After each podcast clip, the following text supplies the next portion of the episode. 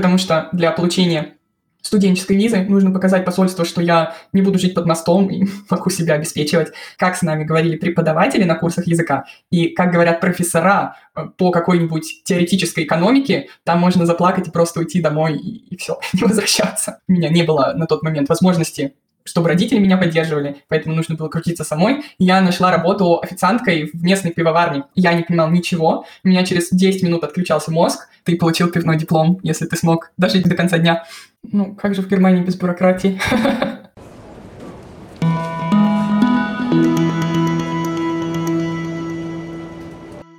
Привет, друзья! С нами сегодня Валентина из Германии. Из какого города ты, Валентина? Всем привет из Бамберга. Валентина из города Бамберга? Правильно, Бамберг на севере Баварии. Как ты оказалась в Бамберге на севере Баварии? Это очень интересная история. Можно сказать, что случайно я искала программу для переезда по учебе, и именно в Бамберге была единственная программа, которая мне подходила по всем критериям. И я никогда до этого в этом городе не была, и, собственно, даже не знала, что здесь есть, чего нет. Единственное, что я видела, это фотографии из Гугла, посмотрела, показалось красиво, и я решила, ну почему нет, программа интересная, поехали. Не пожалела. А фотографии соответствовали реальной жизни? Он оказался таким на самом деле? Да, да, вполне. Бамберг очень туристический город, э, несмотря на то, что он маленький и находится, собственно, в отдалении от мегаполисов, таких как Мюнхен, Франкфурт, Берлин. Тут самый ближайший это Мюнхен, до него 250 километров, казалось бы, не ближний свет. Тем не менее, туристов здесь очень много, потому что Бамберг вообще не был разрушен во Вторую мировую войну. Поэтому здесь сохранилось очень много э, зданий из средних веков и просто прекрасный центр города, сказочный. И что это за программа? Что это за обучение такое? Его больше нигде нет? Прям только в этом Бамберге? На самом деле такая программа была только здесь на тот момент. Я поступала в 2015 году. Программа называлась International Information Systems Management, международный менеджмент информационных систем. На тот момент в других университетах был просто менеджмент информационных систем, то есть, ну, сказать простым языком управления в информатике. Но мне хотелось именно международный уклон, потому что программа отличалась тем, что нужно было взять шесть курсов по языкам, а я как раз хотела углубиться в изучение не только английского и немецкого, но взять еще какой-нибудь дополнительно. И в программу также входил обязательный семестр по обмену. Несмотря на то, что я уже была в другой стране, мне все равно хотелось попробовать съездить вот на такой экспериментальный семестр куда-нибудь еще. Поэтому я решила, что пусть будет Бамберг, тем более мне очень хотелось Баварию. Не знаю, мне просто Бавария до сих пор нравится больше всех земель такая немножко консервативненькая, но это в моем стиле. Слушай, у меня прям столько вопросов сразу возникает. И что? И вот ты была студенткой, а изначально ты в каком городе была? В какой стране? Я из Москвы. Я родилась, выросла в Москве и закончила там универ. Угу. То есть для тебя это уже будет второе образование? Да, я уже закончила в этом году, поэтому уже закончилось мое второе образование.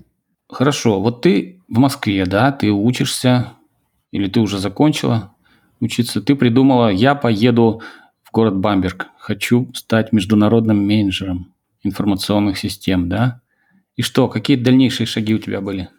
На самом деле все произошло довольно-таки быстро. Я в 2013 впервые приехала в Германию, мне очень понравилось, и за следующий год я приехала еще пять раз и поняла, что надо что-то делать.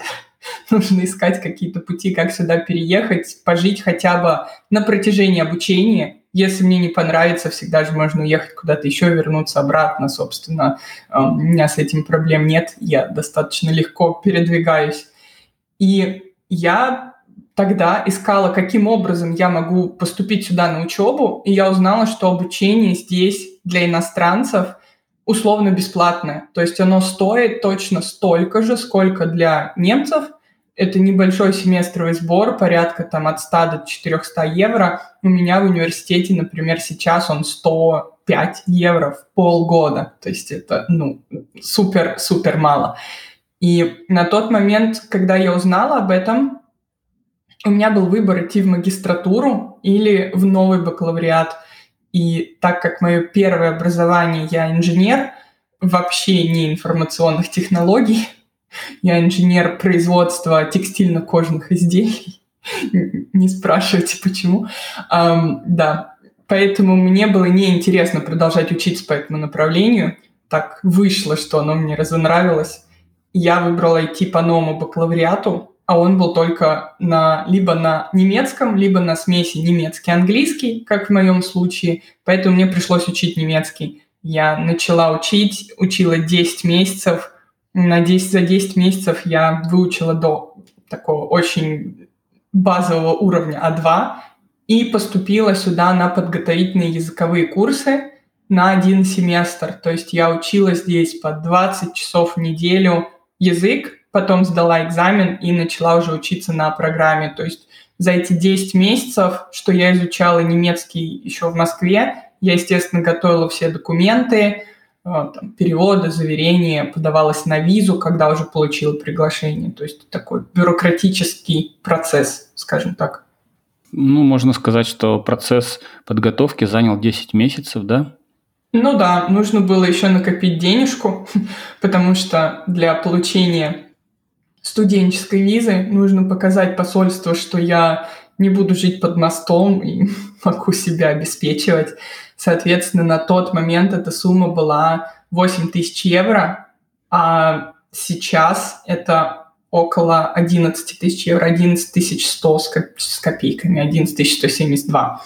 Поэтому тоже был такой челлендж. Я работала в этот момент в графике 6.1, чтобы накопить эти 8 тысяч евро и уехать, чтобы мне дали визу. И что, потом ты с этой визой просто приезжаешь, там что у них, общежитие, ты заселяешься? Какая там система? Ну, общежитие тут есть, да, я жила как раз в общежитии, но в Германии нет такой системы, что общежитие выдают бесплатно, и студенты из далеких земель и стран там живут просто так. Нет, здесь за общежитие платишь, причем это не маленькая сумма, примерно в такую же цену можно где-то найти комнату. На тот момент, когда я заселялась в 2015, наше общежитие стоило 280 евро в месяц, то есть я должна была за него самостоятельно платить, самостоятельно платить за страховку. На тот момент это было порядка 80 евро в месяц. То есть, ну, как бы все-таки 8 тысяч евро не зря нужно было накопить для получения визы, потому что здесь, естественно, есть дополнительные траты.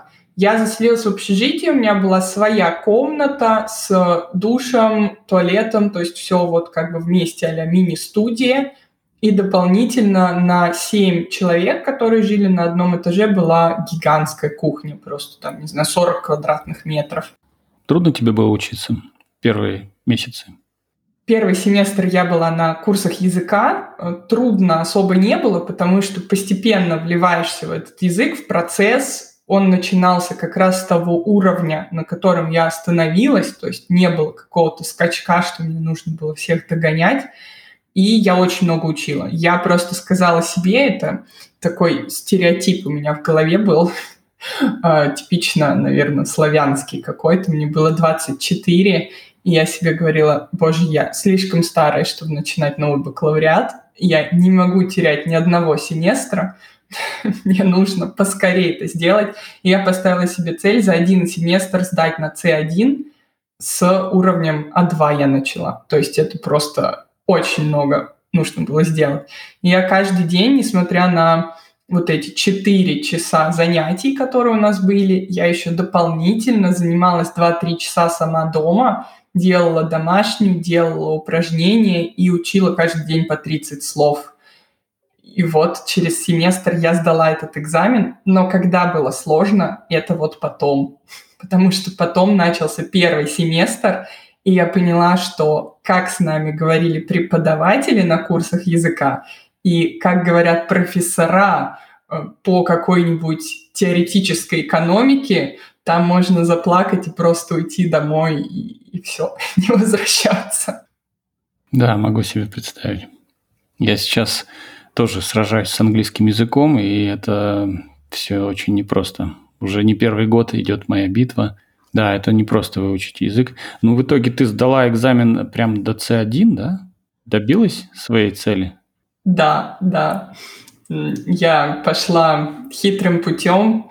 Я не только ходила на эти курсы, делала домашние задания, но на самом деле это не специально я сделала, мне было нужно найти работу, потому что как бы я иначе себя содержала, когда 8 тысяч евро закончились, у меня не было на тот момент возможности чтобы родители меня поддерживали, поэтому нужно было крутиться самой. я нашла работу официанткой в местной пивоварне. Кстати, еще одна причина посетить Бамберг. Он считается пивным городом Германии, и в нем на 75 тысяч жителей 10 пивоварен. И, соответственно, в одной из них...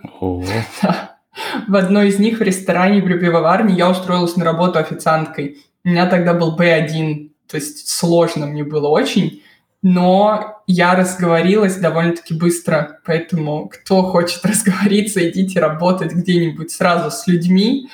Это вот тот, тот самый лайфхак, да, который э, ты советуешь применять. Слушай, может быть, мне тоже устроиться где-нибудь официантом, ну или, или барменом, да, из меня хороший бармен получится. Да, да.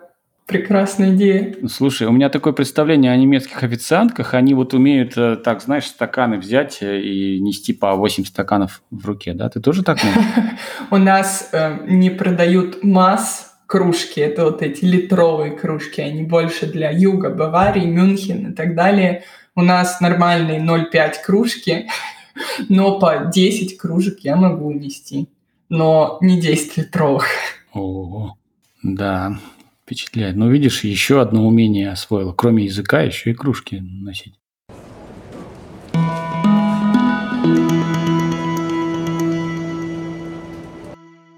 Ну хорошо. И значит, получается, первые лекции, да, ты просто плакала и уходила? Или пыталась что-то понять?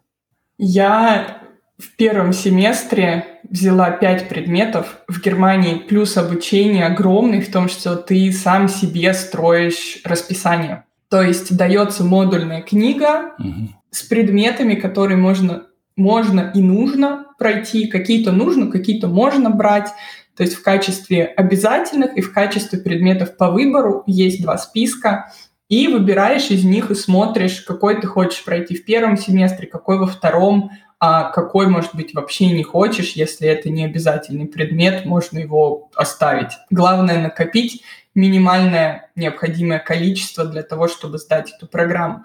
И поэтому я себе немножко облегчила жизнь. Я взяла в первом семестре две математики, а я люблю, я обожаю математику, я просто математический фанат. У меня это любимый предмет всегда был. И я знала, что на любом языке я ее пойму, вот. Я взяла две математики, там, мат-анализ, еще что-то, два английских и еще каких-то два предмета на немецком, шесть.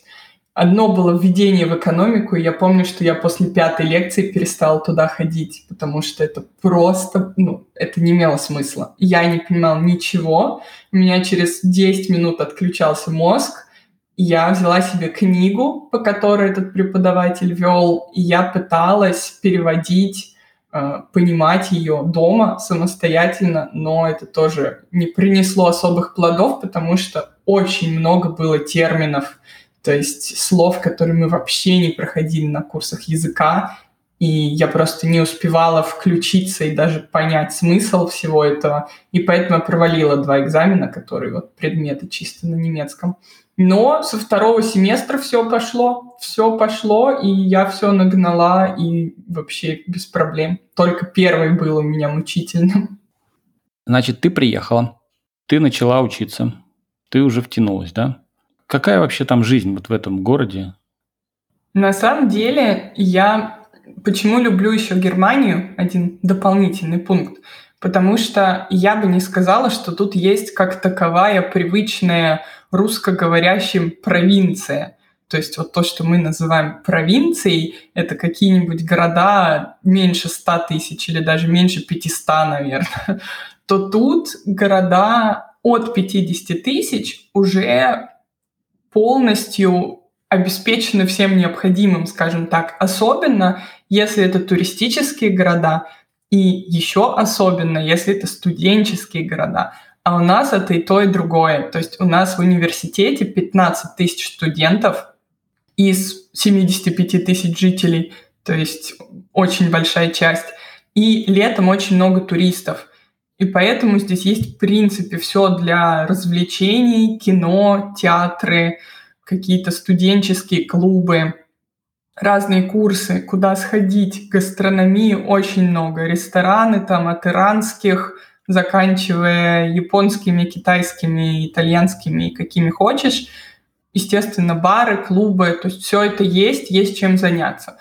Плюс у нас через город проходит река и канал, у нас здесь очень много воды, и водные виды спорта тоже развиты. Тут катаются на сапах, на каяках, на разных там каноэ и прочее. В принципе, всегда есть чем заняться, и скучно мне здесь не было за все вот эти почти 8 лет, как я тут живу.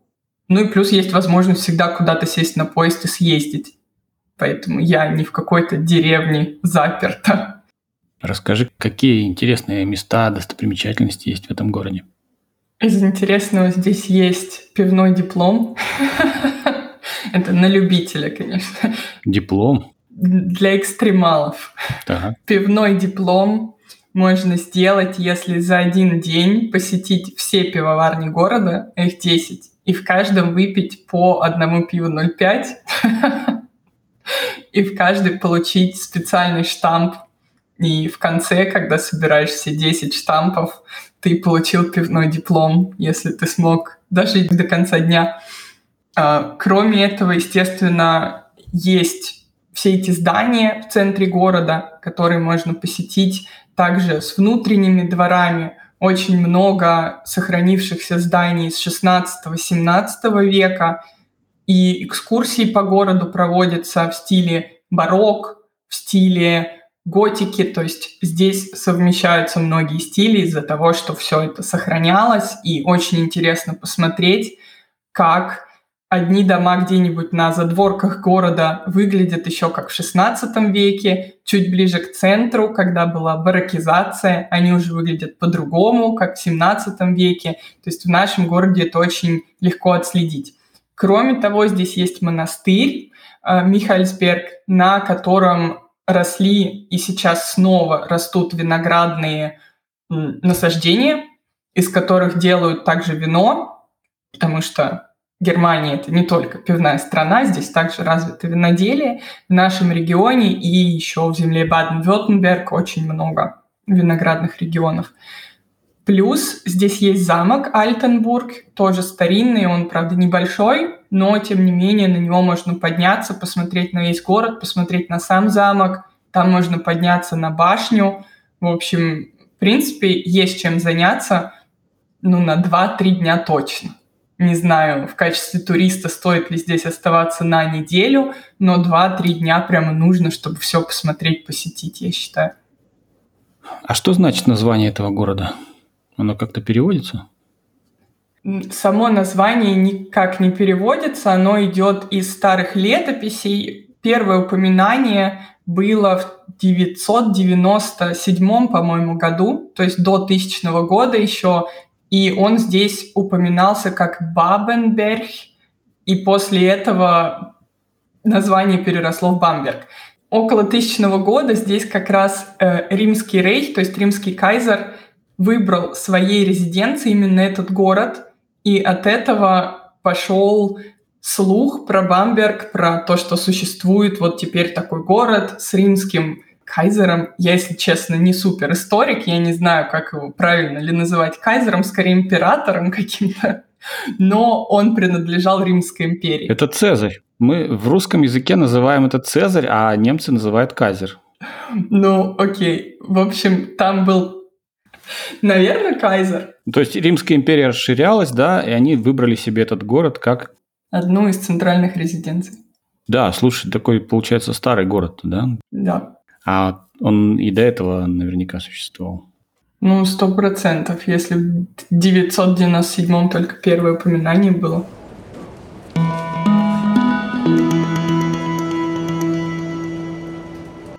И что? И ты учишься на менеджера информационных систем, да, международного менеджера информационных систем. И потом ты сможешь в любом месте в Европе работать, да, с этим дипломом. Он признается по всему Европейскому Союзу, правильно? Образование государственных немецких вузов признается по всему миру. То есть абсолютно во всех странах, ну, я не знаю, может, за исключением Северной Кореи и каких-то таких исключительных, но практически во всех странах признаются дипломы. И, соответственно, я могу с этим дипломом работать где угодно. На данный момент я работаю в одной компании в Мюнхене. Можно сказать, по образованию это IT-стартап, то есть я, в принципе, в сфере информационных технологий, и я могла бы найти это и в другой стране, но не моя цель на данный момент строить карьеру, поэтому я не сильно как-то пытаюсь достичь карьерного роста, найти какую-нибудь компанию получше и так далее. А вообще вот как можно оценить качество образования? То есть можно ли сказать, что ты что-то теряешь, да? Ты, ты учишься не в Берлине, а вот в маленьком городке. Будет ли какая-то разница? Будут ли какие-то вопросы при поиске работы. Вот в России, смотри, обрати внимание, в России а, с московским дипломом устроиться на работу проще. Да, все говорят, о, московский диплом, наверное, там московский вуз гораздо круче, чем провинциальный. А есть ли такое в Германии? В Германии такого определенно нет. Я обожаю этот вопрос, потому что когда ко мне обращаются э, клиенты и спрашивают, а можно мне, пожалуйста, рейтинги? Я хочу только в топ-вуз. Я сразу понимаю, о чем тут идет речь, и сразу пытаюсь объяснить, что в Германии на рейтинги на эти не смотрят. Если вы ищете работу после окончания университета, то будут смотреть на оценки, тут смотрят на оценки реально на полном серьезе, и будут смотреть на какой-то опыт подработки во время учебы. То есть если человек просто пять лет учился и вообще ни разу нигде не подработал, не прошел практику, то найти работу будет сложнее. Mm-hmm. Скажем, кто-то из Берлина, из крутого университета, кстати, в Берлине не самый крутой, самый крутой скорее в Мюнхене, и вот оттуда пришел человек, проучился, закончил какое-нибудь направление IT, и у него средненький средний балл, и он проходил, может, один раз практику обязательную, потому что было надо, 8 недель, а все остальное время сидел и ничего не делал параллельно с учебой, то ему будет найти работу гораздо-гораздо сложнее, чем мне с хорошим средним баллом. И я работала параллельно, когда училась в магистратуре полтора года в технической поддержке. То есть у меня был опыт по специальности. И учатся там 4 года, да? Бакалавриат здесь идет 3 года, магистратура 2 года, и есть программы бакалавриат 7 семестров, то есть 3,5 года, и тогда магистратура 3 семестра, полтора года. То есть в общей сложности бакалавриат и магистратура получаются 5 лет. Э, получается это на год короче, чем mm-hmm. в России в той же. Интересно. Даже снова захотелось стать студентом и чему-нибудь поучиться. А, а, кстати, а вот интересный вопрос. А есть ли дополнительное образование, если у человека уже есть высшее образование, например, московское, да, российское? А можно ли получать дополнительное образование, как это у нас в России принято? Ну, это тогда магистратура получается. Если у человека есть специалитет или бакалавриат, то можно пойти на магистратуру. Интересно. И вот расскажи, а как устроена вот эта виза для студентов? Э, пока ты учишься, ты имеешь право жить э, на территории Германии, да, и никто тебе не задает вопросов. Так это работает? Или нужно продлевать какие-то документы, бюрократия? Ну, как же в Германии без бюрократии? Это, это было очевидно. Ну, может быть, в этом вся и соль, да? В этом вся изюминка? Да, да. Побольше печатей и бумаг? на все бумажки. Германия это, это страна рекордсмен по количеству бумажной почты. Во всей Европе. О. И я не удивлюсь, если во всем мире вообще. Ну, может быть, это и хорошо, когда на все есть своя справочка, бумажечка с печатью. Ну да, на самом деле, касательно студенческой визы, ее нужно постоянно продлевать. Въезжаешь изначально по визе вклейки в паспорте, то есть такая бумажная виза, которая там вклеена. Она дается, ну, в основном максимум на полгода, и за эти полгода нужно успеть ее поменять на пластиковую карту вида на жительство. Для этого, конечно же, нужно собрать все документы, подтверждение, что оформил страховку, что есть жилье, что прописался в этом жилье, что есть деньги на счете или там подработка, что ходишь в ВУЗ, что ты там зарегистрирован, фотография паспортная, паспорт с вклейкой этой визы. То есть все вот это собрать, принести, они принимают документы, заполняешь формуляр, э, отдаешь отпечатки пальцев, и тогда еще через три недели получаешь только карточку вот эту пластиковую, и ее дают тоже на определенный срок, часто это год, первый раз особенно, через год приходишь снова, то же самое, подтверждаешь, что все еще есть все вот эти вот документы, которые я уже перечислила, все еще ты учишься в ВУЗе, все еще все нормально, и продлять еще. И так либо на год, на полтора, на два, но никогда не дают сразу до самого конца учебы, разве что это магистратура, может быть, на три семестра, тогда просто сразу дадут еще там на год-полтора и все. Плюс этой визы в том, что можно официально подрабатывать, пока являешься студентом. Это 20 часов в неделю во время семестра и полный рабочий день на каникулах – то есть студенты могут полностью себя обеспечивать, если правильно планировать свое время, учиться, работать. Это вполне себе реально. То есть у меня на моем опыте не только реально учиться и работать, но и реально путешествовать при этом, заниматься какими-то хобби, вести вот блоги, как я, и еще успевать время на себя находить. Поэтому, если все правильно распределять, это вполне себе возможно. И После того, как закончил университет, самый, наверное, большой плюс немецкой визы студенческой в том, что можно остаться еще на 18 месяцев для поиска работы. То есть можно делать все, что угодно в эти 18 месяцев, можно поступить еще на какое-нибудь направление, можно открыть свой бизнес, можно пойти учиться, не знаю, куда-то еще. Можно пойти работать. Можно пойти работать не по специальности. Самое главное в конце этих 18 месяцев иметь договор на работу по своей специальности или по родственной, которую вот здесь получил. И тогда можно переоформиться на трудовую визу. Можно и сразу переоформиться на трудовую, если сразу есть контракт и не нужно брать эти 18 месяцев. Да, то есть э, получается, что для молодого человека учеба это реальный шанс э, спокойно переехать в Германию. Сто процентов. И вполне недорогой, доступный шанс. Сто процентов. Еще один большой плюс в том, что магистратура в Германии возможно также на английском языке. То есть даже не всегда нужно знать немецкий, чтобы сюда переехать.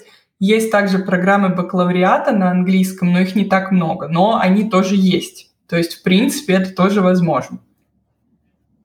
Слушай, а вот этот э, университет, он такой недорогой, да? Они все там э, по такой системе работают? Или есть платные университеты и такие вот условно бесплатные? Да, есть частные университеты, есть государственные. Частные университеты являются платными. Там обучение вообще по-разному стоит. От, не знаю, 10 тысяч евро в год до 20 тысяч евро в семестр. То есть по-разному, в зависимости от программы, от университета и вообще от их ценовой политики. Есть государственные университеты, их большинство, их более, по-моему, 400, если я не ошибаюсь, но что-то вот в этом духе, плюс-минус.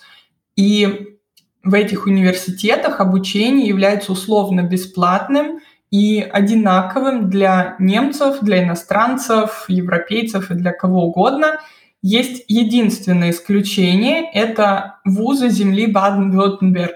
В Баден-Württemberg существует отдельный сбор земельный, не вузов, вузы это не собирают, это собирает земля с иностранцев. И иностранцы, которые обучаются в вузах этой земли, должны платить сбор полторы тысячи евро в семестр.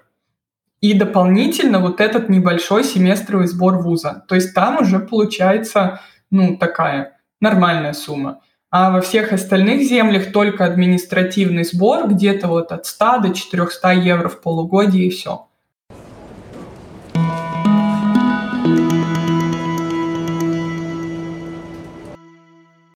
Когда я только приехала в Германию, это как раз к речи о том, что адаптироваться не всегда так легко, и любой человек может попасть в просак. я почти потеряла свое место на языковых курсах. То есть у меня была виза, я уже переехала, я ушла с работы, я была здесь уже целых два дня в Бамберге, но меня чуть не выгнали из универа вот просто через два дня. а проблема была в моем языке. У меня был настолько плохой уровень языка, что когда я пришла на вступительный тест для того, чтобы нас распределили по группам в рамках языкового курса, чтобы более-менее люди с одним и тем же уровнем попадали в одни и те же группы, у теста было две части, и мы сделали одну часть полностью, там письменное чтение и э, слушание, то есть понимание на слух, и нам что-то начали говорить, что-то про обеденную паузу, и я так поняла, что нам просто желают приятного аппетита на обед, и все, и как бы до свидания. Я собралась и ушла, пошла в отель, Э, взяла себе обед, сижу, обедаю, и приходит имейл. И в имейле написано, что э, Валентина, уважаемая, вы не явились на вторую часть говорения, и, к сожалению, мы не можем вам дать место, потому что вы пропустили обязательную часть тестирования. Я такая, что? Я даже не поняла, что там была вторая какая-то часть, я просто собралась и ушла.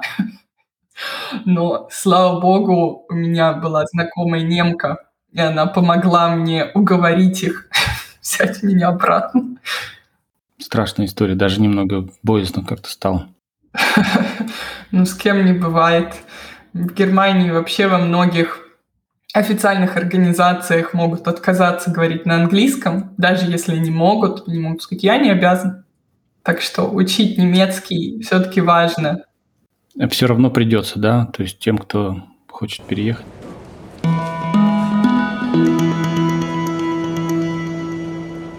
Слушай, ну вот э, и как и каково тебе вообще живется в Германии? Расскажи. Это благоприятная страна для иммиграции? Я скажу, что на вкус и цвет фломастеры разные, так как я очень давно веду блог, и у меня достаточно большая аудитория, я постоянно встречаюсь с разными мнениями на эту тему. То есть есть люди, которые вообще тут абсолютно не могут прижиться, потому что они такие, боже, да тут нет никакого сервиса. Это Германия, это как страны СНГ 50 лет назад – тут нужно ждать записи к нормальному специалисту 300 лет, тут, э, не знаю, супер все дорого, тут в ресторане тебе могут нахамить, и это нормально, и так далее. То есть, ну, в плане сервиса можно ждать подключения интернета три месяца, например, и это нормально. Они просто скажут, ну, а что, у нас очередь, ждите. У нас так было, мы когда въехали в эту новую квартиру, в прошлом году у нас интернета два месяца не было. Мы пошли к соседям, которых мы не знали, и просто сказали, здравствуйте, можем поделиться, вы можете поделиться с нами Wi-Fi, а мы вам потом подарим пару бутылок вина, потому что у нас нет интернета. И мы вот два месяца жили на интернет соседей. И тут такое сплошь и рядом. Естественно, очень много бюрократии. Бывает, нужно за одной бумажкой 10 раз позвонить, прийти, потом еще позвонить, написать имейл, напомнить. Везде нужно записываться, чтобы куда-то попасть. То есть, ну, довольно-таки не цифровизованная, наверное, страна, если сравнивать с той же Россией или с, со многими странами СНГ, я бы сказала. Здесь очень много решается бумажным путем. Например, самое смешное, у меня страховая компания, одна из самых крупных в стране, И я, когда им пишу имейл, ну не только я, у них такой способ общения, когда им пишешь имейл или отправляешь заявку в приложении, ответ приходит по почте. О. Я не могу это объяснить, но на самом деле ждешь просто три дня, открываешь почтовый ящик, а там письмо, спасибо за ваше обращение, ответ такой-то. И можно им снова ответить по e-mail. Старая школа чувствуется. Ну, не для всех, я скажу. Но при этом я, я вижу много плюсов, то есть очень многим тут нравится, и я как раз-таки из этой э, коалиции людей, которым нравится в Германии. Мне нравится, что здесь ну, достаточно мало коррупции, сравнивая со странами СНГ. Здесь гораздо более прозрачная система, что касается каких-то порядков, правил. То есть я могу заранее знать, что это работает так, и я буду знать, окей, я могу на это положиться, потому что это работает так. Конечно, есть исключения из правил, но в основном это именно вот таким образом тут функционирует. Плюс мне нравится, что здесь есть а, окей, не для всех, для тех, кто с временным видом на жительство все посложнее, но если получить здесь постоянный вид на жительство или гражданство, то уже можно рассчитывать на социальную поддержку, то есть, если ты остаешься без работы или когда была корона, оплачивали коронные вот эти выплаты, поддержку бизнесом, то есть очень многие пережили корону только благодаря такой сильной государственной поддержке. Сейчас энергетический кризис дают опять разные бонусы студентам, пенсионерам, бонусы работающим. Я, например, в сентябре получила 300 евро просто так – дополнительно. Ну, почему нет? Разве плохо? В следующем году, по-моему, опять что-то собираются давать. То есть вот это постоянная поддержка. И, в принципе, мне нравится менталитет немцев. Это самый пункт, самый такой пункт, который больше всех удивляет многих, когда я говорю, да, вот культура, менталитет мне нравится пусть много здесь все-таки не так, как в стереотипах, супер пунктуально, поезда не супер пунктуально, они опаздывают, но зато мне нравится, что с немцами можно договориться просто за два месяца. Привет, когда мы встретимся попить кофе, а давай 7 февраля 2023 в 15.30. Я такая, отлично, у меня есть место в календаре. И вот если никто не отменил, это значит, что встреча состоится. Я могу ничего не писать, спокойно прийти в это кафе, я буду знать, что человек придет. Когда я жила в России, это было невозможно. Я спрашивала, мы встретимся в этот выходной, а мне говорили, давай спонтанно посмотрим. Да, согласен с тобой. Меня тоже это подкупает. Не обязательно в немцах, а вообще в людях, когда такая вот точность и надежность, это, это важно. А еще какие черты ты бы хотела отметить? Или сейчас так не принято в Европе? Говорят, что приписывать одну черту всей нации – это расизм, да? Ну или нацизм, раз уж мы говорим о нации, а не, не о расе. Ну, сложно сказать. Есть, конечно, тип... у меня есть посты на тему «Типичные немцы» или там «10 признаков типичного немецкого мужчины». Но я, конечно же, в каждом подобном посте обязательно вставляю абзац о том, что, ребята, я генерализирую специально, чтобы подчеркнуть какие-то особенности культурного кода. Это совсем не значит, что каждый человек такой. Э, мы берем среднестатистического, теоретического человека. То есть, да, сейчас, когда говоришь такие вещи, нужно обязательно упомянуть еще раз, уточнить, почему мы так делаем. Но, конечно же, есть черты, которые отличаются, если брать среднестатистического э, там, не знаю, человека из России, среднестатистического человека из Германии, что я просто обожаю, это они меньше заморачиваются на тему внешнего вида, одежды, каких-то брендовых вещей. То есть здесь я знаю много обеспеченных немцев, которые зарабатывают очень много и хорошо, и они одеваются, не знаю, футболку Пола, ботинки Adidas и, не знаю, обычные какие-то джинсы Levi's, все. Вот, то есть то же самое, что могу одеть я. Они не бегут закупаться Gucci, Dolce и прочими, а выйти в магазин просто в каком-то балахоне и с пучком на голове это тоже нормально. Они могут даже так в универ выйти или в кафе встретиться с друзьями, поэтому здесь не только сами к себе они так относятся, но и тебя они никогда не осудят, если ты там как-то странно одет, пожалуйста, одевайся как хочешь, носи что хочешь, тебя за это не оценивают. И мне это очень нравится, потому что, э, живя в Москве, я постоянно чувствовала, что, о господи, выйти без макияжа. Я помню, я на полном серьезе красилась, я вот сейчас сижу не накрашенная, я ходила на маникюр сегодня, между прочим. Я бы никогда в Москве не пошла на маникюр без макияжа. А почему так? Почему это происходит так? Почему немцы такие или почему э, я онемечилась в этом плане? Ты понятно, да, ты живешь там и привыкаешь к этой культуре.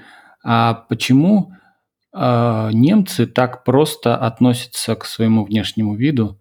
Есть этому какое-то объяснение? Ну, я могу включить диванного психолога. Давай, включи диванного психолога. И сказать, что я, я частично соотношу это, в принципе, с воспитанием, потому что и воспитание здесь совсем другое. Здесь не принято, во-первых, повышать голос на ребенка, ему что-то запрещать.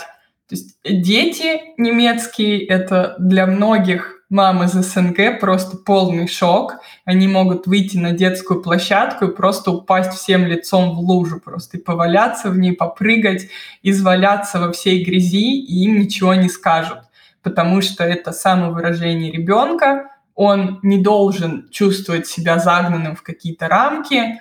Например, если ребенок где-то кричит, громко плачет, ругается, не знаю, швыряется, то его вряд ли будут останавливать, если он ну, не наносит реального конкретного ущерба. То есть если он не бежит в магазине и не разрушает все подряд, его вряд ли остановят. Он может в автобусе просто взять, завалиться на пол и начать кричать. И ну, на него посмотрят и скажут, ну окей, давай, если тебе так нравится. Потому что считается, что если, например, ребенку много раз говорить «не кричи», «тише», «тише», ты мешаешь другим», то потом в будущем, скорее всего, у него разовьется страх публичных выступлений, страх проявлять себя, страх говорить перед публикой или высказывать свое мнение. И поэтому здесь пытаются людей не ограничивать, соответственно, они вырастают более свободными в плане самовыражения, менее ограниченными какими-то конкретными социальными рамками. Думаю, это играет роль. Конечно, это прям не сто процентов причина, но я вижу связь. Да, люди психологически более здоровые, да? Можно так сказать.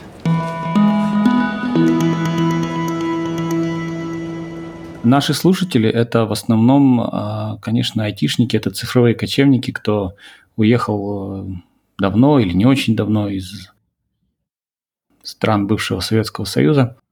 И вот условный айтишник условно задумался о переезде в Германию. С чего ему нужно начать? Какие шаги он должен сделать? Вот он очень хочет жить в маленьком сказочном городке, в таком как ты. Какие шаги он должен предпринять? На самом деле айтишникам переехать э, просто можно в два счета. Айтишникам очень часто вообще не обязательно знать немецкий для работы потому что в Германии очень много компаний, не только стартапы, но и международные какие-то концерны, работают с удаленными айтишниками из Европы, например, очень много часто работает из Хорватии, Сербии, Боснии и так далее. Естественно, они не знают немецкого. И поэтому обязательным условием является знание английского языка. Если айтишник знает английский, то он может приехать не только работать откуда-то на удаленке, но он может приехать в штат. И, соответственно, очень много вакансий. В прошлом году в IT был недостаток 40 тысяч рабочих мест. Вот, то есть так закрылся 2021. И до сих пор недостаток в сфере IT очень большой, много компаний ищет. Главное иметь опыт и главное уметь себя продать, правильно показать, то есть составить грамотное резюме и страницу в LinkedIn. То есть LinkedIn здесь, да и не только здесь, я думаю, во многих странах является такой платформой номер один для поиска работы айтишникам. И поэтому грамотно составить LinkedIn, грамотно составить резюме, возможно, составить сопроводительное письмо, потому что в Германии его все еще, бывает, спрашивают, то есть вот этот cover letter на английском, который. И искать работу. Как только вы нашли работу, с контрактом на руках можно подавать на трудовую визу или голубую карту. У айтишников в основном это голубая карта, потому что зарплата в основном выше, чем 3400 евро, которая необходима для голубой карты если у вас есть образование в сфере IT. Но Германия пошла дальше и в 2020 году ввела визу айтишника. То есть айтишники — это пока единственные профессионалы, которые могут въехать в Германию по трудовой визе без должного образования. Им можно въезжать без образования в случае наличия трех лет опыта работы, и все. То есть три года проработал в IT, пожалуйста, можешь переезжать по визе айтишника, как только нашел работу. Это быстро, эти визы одобряют ну, действительно за несколько недель. Как только появился контракт, можно уже паковаться. Да, это обнадеживает. Недостаток рабочей силы мы скоро исправим. Думаю, Германия только за.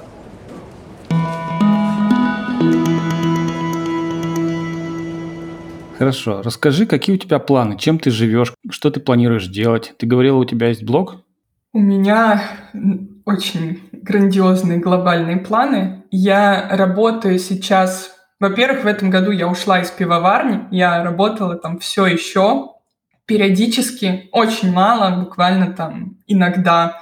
Просто потому что я так привыкла к ребятам из моей команды мне нравилось, и я видела это как каким-то отключением просто от внешнего мира. Убираешь телефон и ходишь там себе, работаешь, общаешься с гостями, и вообще никаких проблем нет. Но я оттуда ушла, потому что действительно нужно сконцентрироваться на тех вещах, которыми я занимаюсь и что я планирую, потому что планов очень много. На данный момент я работаю три дня в неделю вот в этой мюнхенской компании, работаю ключ менеджером ключевых клиентов, то есть я веду ключевых клиентов нашей фирмы, и параллельно я являюсь индивидуальным предпринимателем. У меня блоги, их три, это Инстаграм, Телеграм и ТикТок. Телеграм я веду уже практически 6 лет, Инстаграм, наверное, года три, а ТикТок начала только в прошлом году. Тем не менее, очень много контента приходится производить, но мне это нравится, то есть это вот прям мое-мое. И уже 4 года я сопровождаю переезд в Германию. Сначала занималась этим одна, самостоятельно, и занималась только учебой и языковыми курсами. Сейчас у нас уже такое небольшое агентство, нас несколько человек, мы работаем вместе, и мы сопровождаем не только учебу, но и различные другие направления, такие как поздние переселенцы, помощь в поиске работы в Германии, помощь в подаче на визы на различные категории, начиная от медицинской, заканчивая студенческой, фриланс-визой. И также мы сейчас работаем с другими направлениями. И в планах у меня, во-первых, расширить это агентство. Мы сейчас заключаем коллаборации с частными языковыми школами, с частными вузами, чтобы сопровождать ребят также в частные языковые школы с возможностью предоставить более интересный прайс, то есть не как напрямую в школе, а более выгодно, если бронировать через нас, и помогать им в оформлении визы параллельно, то есть не только подбирать школу и отправлять заявку, но и сопровождать визы, то есть полное такое от идеи до самого переезда, адаптации в Германии. И моя вообще такая цель, я хочу сделать, в принципе, переезд, иммиграцию в Германию простой, чтобы человек мог обратиться не за отдельным каким-то кусочком сопровождения, например, только подача на визу или только составление миграционного плана, а чтобы человек, который задался идеей «я хочу в Германию, но не знаю как», мог прийти к нам и мы прямо вот от этой идеи «я хочу в Германию» до его интеграции в стране были с ним. Поэтому я сейчас работаю над созданием клуба какого-то здесь, уже русскоговорящих, который мог бы помочь людям интегрироваться проще и быстрее. И также я работаю еще над одной идеей. Скорее это уже будет стартап. И если все получится в следующем году, то, возможно, я буду уже уходить с работы и заниматься только стартапом уже на правах основателя стартапа. Речь идет о одной платформе, я пока не могу говорить детали, но эта платформа должна в будущем помочь всем иностранцам в Германии, не только русскоговорящим, говорящим на любом языке, помочь им именно в адаптации. Такая вот моя идея. Да, действительно, у тебя грандиозные планы. Друзья, все ссылки на ресурсы, которые упомянула Валентина, на ее агентство мы разместим в подписи к подкасту. Валентина, ты уже достаточно хорошо знаешь немецкий язык? Сможешь поздравить наших слушателей с Рождеством на немецком языке? С Рождеством? Окей. Ich wünsche euch frohe Weihnachten und vor allem gesunde Weihnachtstage und natürlich einen guten Rutsch ins neue Jahr. О. И тебя тоже с Рождеством. Спасибо тебе, что рассказала свою историю. Ждем новых встреч. Это был подкаст «Эмиграция» с рассказами о людях, которые уезжают навсегда. Спасибо, что слушаете нас. Подписывайтесь на нас на всех подкаст-платформах и на YouTube. Ставьте лайки и звездочки. Если хотите рассказать свою историю эмиграции, напишите нам на электронную почту. Спасибо, пока.